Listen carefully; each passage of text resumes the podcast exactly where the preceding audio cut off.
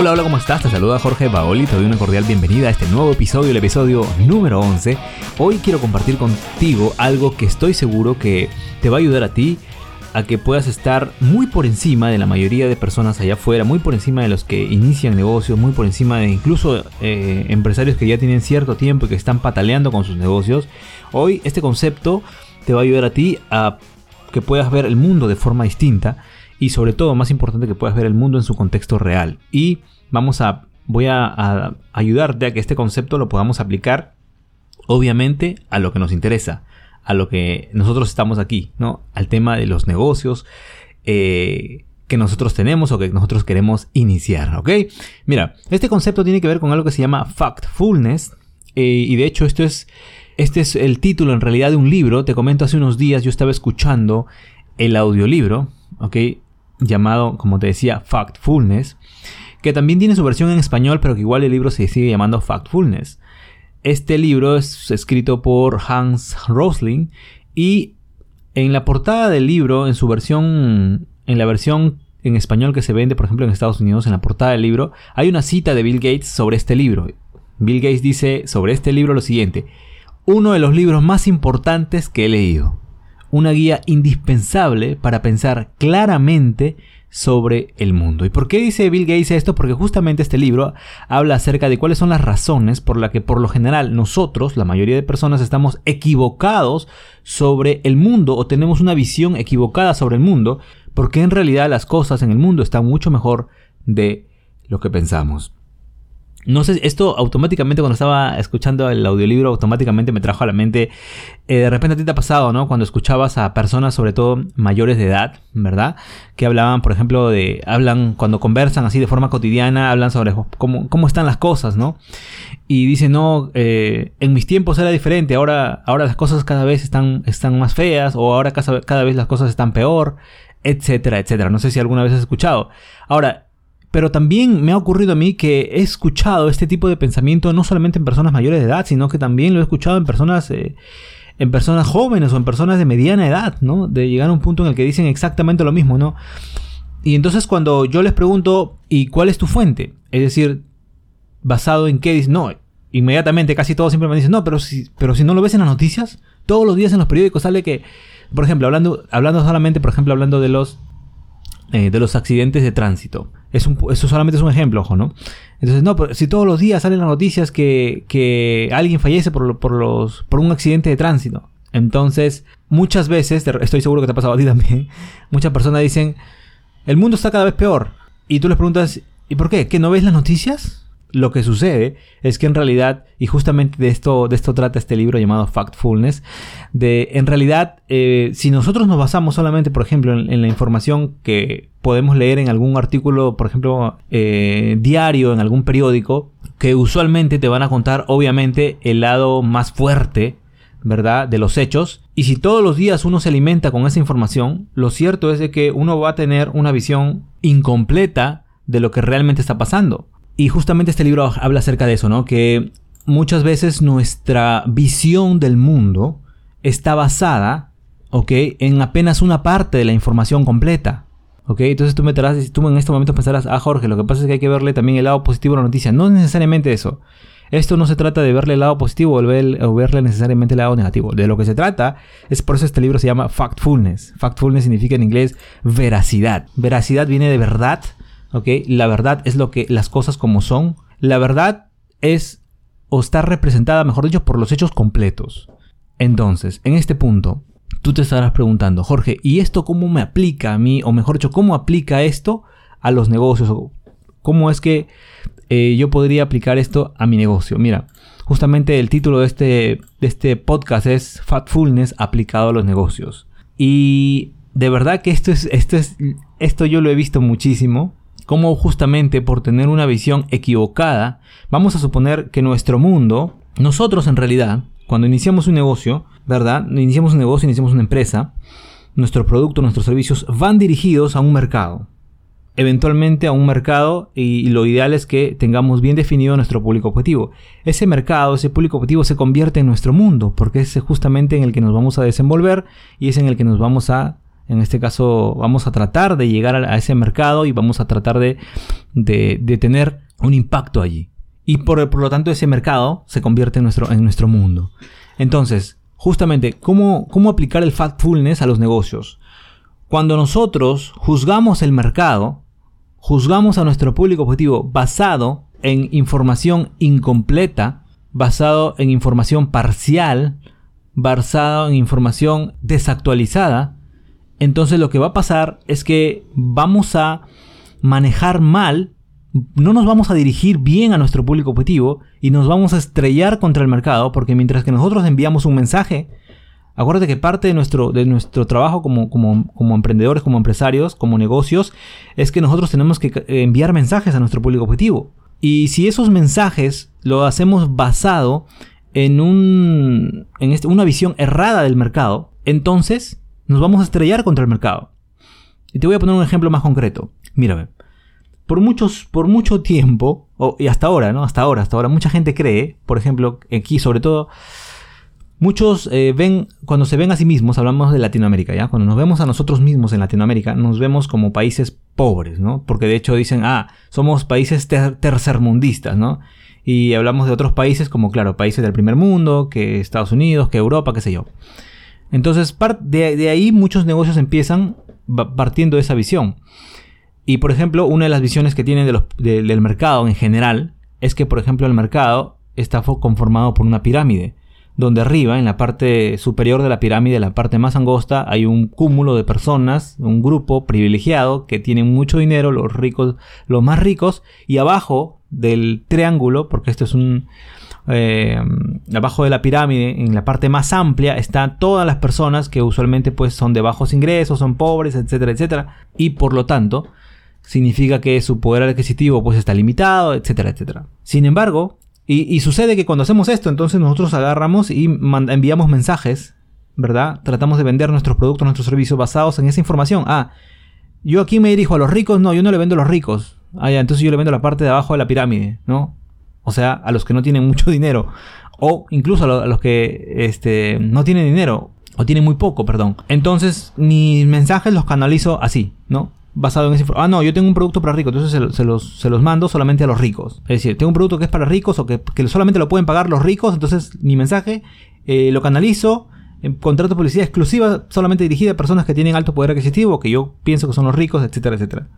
Y sucede que cuando lo hacemos, y esto ha pasado muchísimo, muchísimo, resulta que, no logramos el impacto deseado. Es decir, cuando nos dirigimos a los ricos no nos compran. Y cuando nos dirigimos a los pobres, supuestamente con un producto barato, ¿no? Supuestamente con un producto eh, baratito nomás, como decimos, ¿no? Baratito nomás, un producto así, este, muy básico, bueno, bonito y barato, pues tampoco nos compran.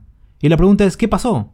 ¿No? Entonces muchas veces el problema es justamente este, que estamos cayendo en el mismo error de juzgar, en el mismo error tener una visión equivocada sobre el mercado al que nos dirigimos. Y aquí yo te quiero compartir algo que aprendí hace unos años atrás. Aquí en Latinoamérica, nosotros, al igual que en otras realidades económicas, hace décadas ya que nuestra estructura social dejó de ser una pirámide.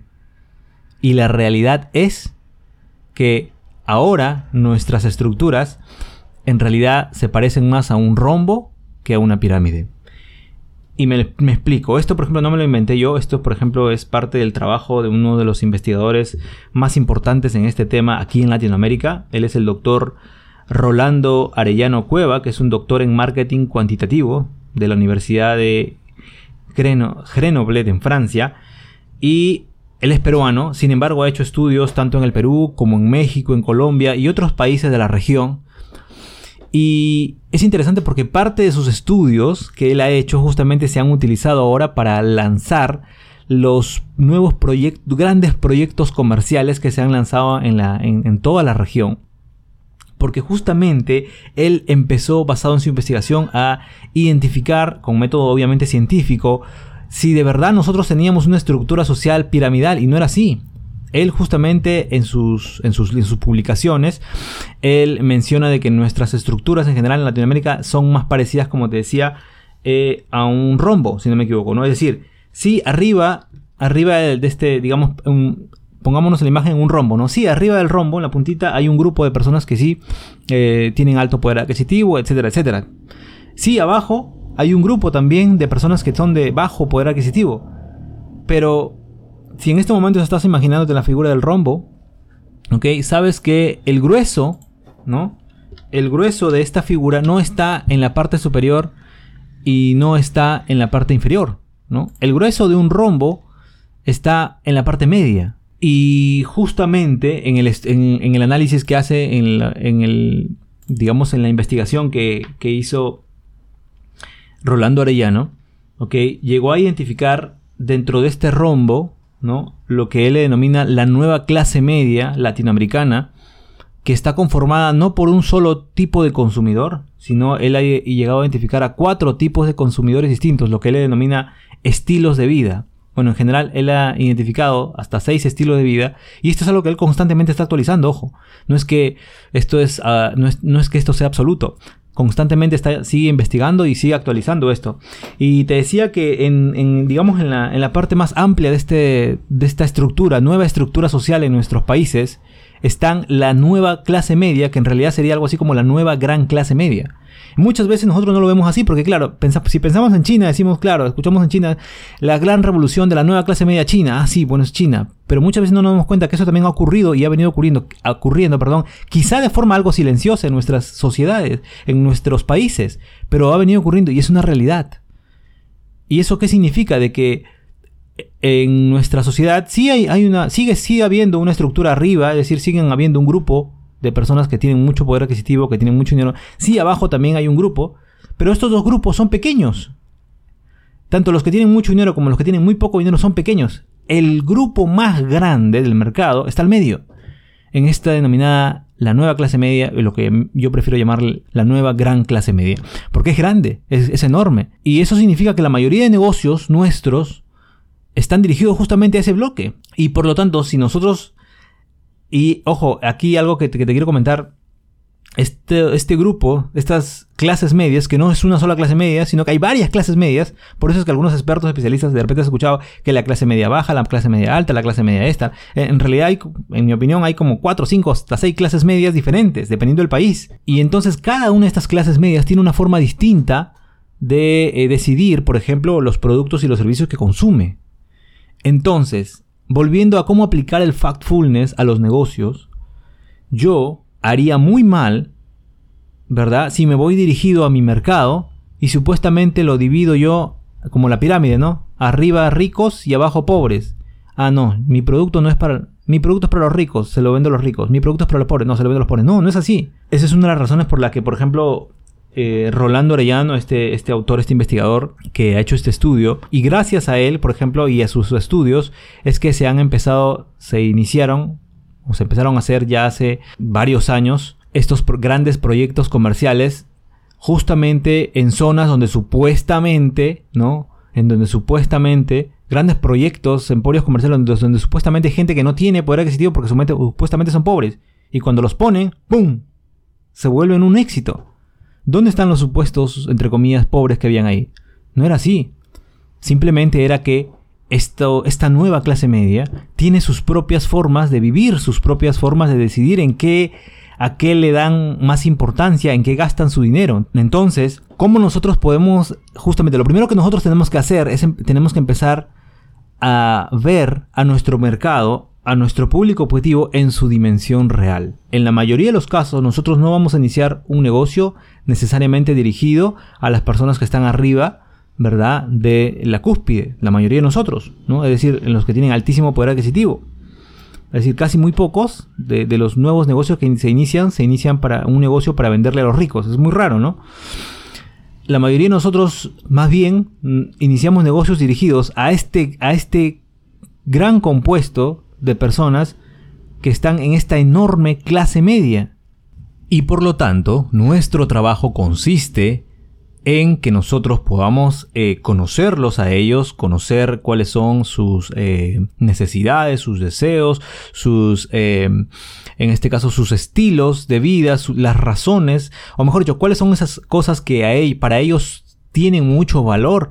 Y en base a eso nosotros podemos generar eh, o mejor dicho, diseñar o crear propuestas, eh, podemos eh, lanzar productos y servicios acorde a esas necesidades, acorde a esos deseos o acorde a eso que ellos tanto valoran. Porque otro error sería, por ejemplo, que yo tratase a todos por igual, ¿verdad? Y eso es justamente parte de lo que nosotros tenemos que hacer cuando lanzamos una nueva propuesta, cuando lanzamos un nuevo negocio, es que tenemos que conocer a nuestro público objetivo eh, o, tenemos que saber quién realmente es nuestro público objetivo. Y en esa medida, es decir, cuando realmente nosotros entendemos a quiénes nos dirigimos, cuando nosotros realmente entendemos y, eh, entendemos cuáles son sus necesidades, sus deseos, qué es lo que para ellos es importante, entonces recién nosotros podemos enviarle mensajes claros, mensajes directos, mensajes que van a llegar a ellos y podemos, estamos en mejores condiciones de lanzar un negocio, de lanzar productos y servicios que son perfectos para ellos, que son los ideales o que son los que ellos están esperando.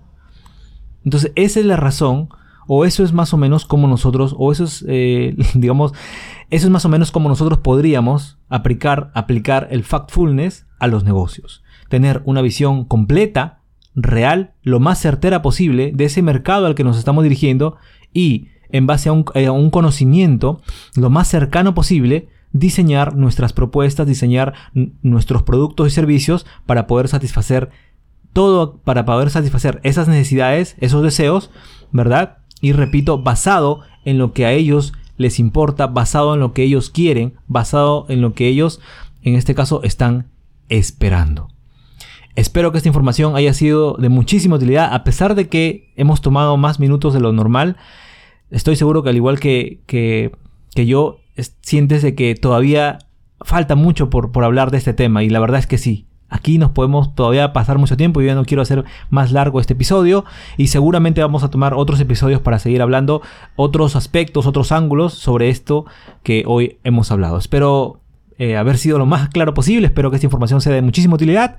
Nos vemos en el próximo episodio.